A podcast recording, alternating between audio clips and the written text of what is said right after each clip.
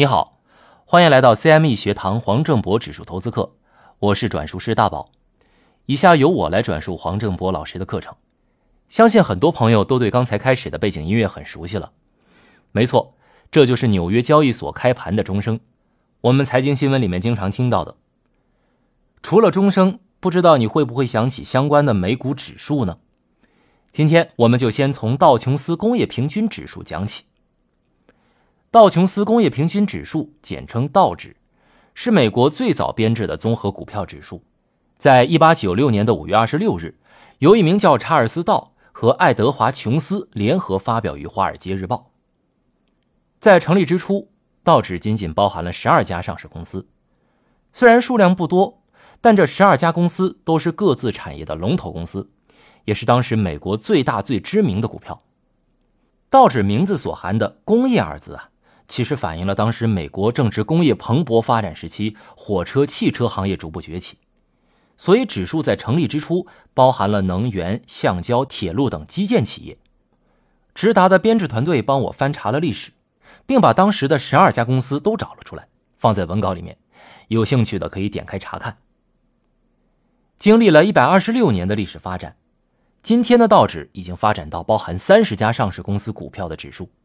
当中不乏我们耳熟能详的大公司，例如苹果、波音、可口可乐、迪士尼等。那么，这历史悠久的指数究竟是怎么来的呢？这就要从认识它的发行人查尔斯·道开始。同时呢，这也是一个农民儿子逆袭的励志故事。这里先介绍一下，查尔斯不仅仅是大名鼎鼎的《华尔街日报》和道指的创立人，他开创的道氏理论是技术分析的开山鼻祖。然而，从无名小卒到事业有成，他其实经历了不少艰辛。他的成长大概可以分为三个阶段。第一个阶段，从农民到记者。查尔斯·道的全名是查尔斯·亨利·道，下面简称查尔斯。在一八五一年十一月六日，出生于康涅狄格州斯特林小镇的一个农民家庭。在他六岁的时候，他的父亲就去世了。由于出身农民家庭，再加上自小丧父。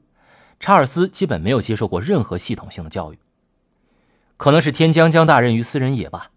在查尔斯六岁的时候，他的两位哥哥都相继去世了。自幼，查尔斯就与母亲务农为生，相依为命。幸运的是，在他二十一岁那年，一次改变命运的机会出现了。在马萨诸塞州，一家报社聘用了年轻的查尔斯，其后查尔斯遇到了他的老师塞缪尔·鲍尔斯。在鲍尔斯的教导下，查尔斯学会了如何去撰写报道和文章。第二阶段向财经记者转型。一八七七年，查尔斯出版了两本重要的著作，其中在新港海边城市中，查尔斯报告了罗德岛新港的发展、崛起、衰落，以及作为夏季度假胜地的重生。正是因为这些深入研究，查尔斯获得了上司的赏识，并开始向财经记者转型。财经记者的工作进一步扩展了查尔斯的眼界和人脉，让他能够接触到不同领域的大牛，包括富商、地质学家、立法人员、金融家和投资者，从而了解到在华尔街需要依靠什么样的信息来赚钱。人脉和信息为查尔斯进入华尔街打下重要的基础。第三阶段，道琼斯工业指数的诞生。一八八零年，查尔斯终于来到了华尔街。在这里，他遇上了他的重要合作伙伴爱德华·琼斯。琼斯是布朗大学数学系的一名学生，他们俩一个是记者，擅长收集信息，有广阔的人脉；另一个精通计算，擅长企业财报分析，刚好是完美搭配。于是，在1882年，查尔斯·道和琼斯两人成立了自己的公司——道琼斯公司。1883年。他们开始发行一份只有两页纸的金融新闻摘要《客户晚报》，而这份晚报在七年之后被升级为鼎鼎大名的《华尔街日报》。在正式进入道指诞生的历史前，我插一句话：你有没有想过，为什么世界第一个股票综合指数会在美国出现，而不是荷兰或者英国？荷兰拥有世界第一个股票市场。早在1602年，荷兰成立的东印度公司就是全世界第一家股份制有限责任公司。英国的伦敦交易所虽然成立的时间晚一点，是在1801年，但距离道指出现的1896年有足足差不多一百年的时间。要知道，在一战之前，美国的经济实力远比不上欧洲强国。原因当然是复杂的，但是离不开经济的多样性和跟踪大盘的需要。在1890年代的美国，影响后世深远的发明创造陆续涌现，例如第一台燃油汽车、长途电话等等。同时期，由于技术的进步，自行车、交流电、电车开始广泛普及。新科技的应用和普及，促进了各类工业制造的蓬勃发展。在一八九三年和一八九六年，美国也经历了两次经济危机，危机所引发的企业并购潮，反而缔造出新一轮的大型企业。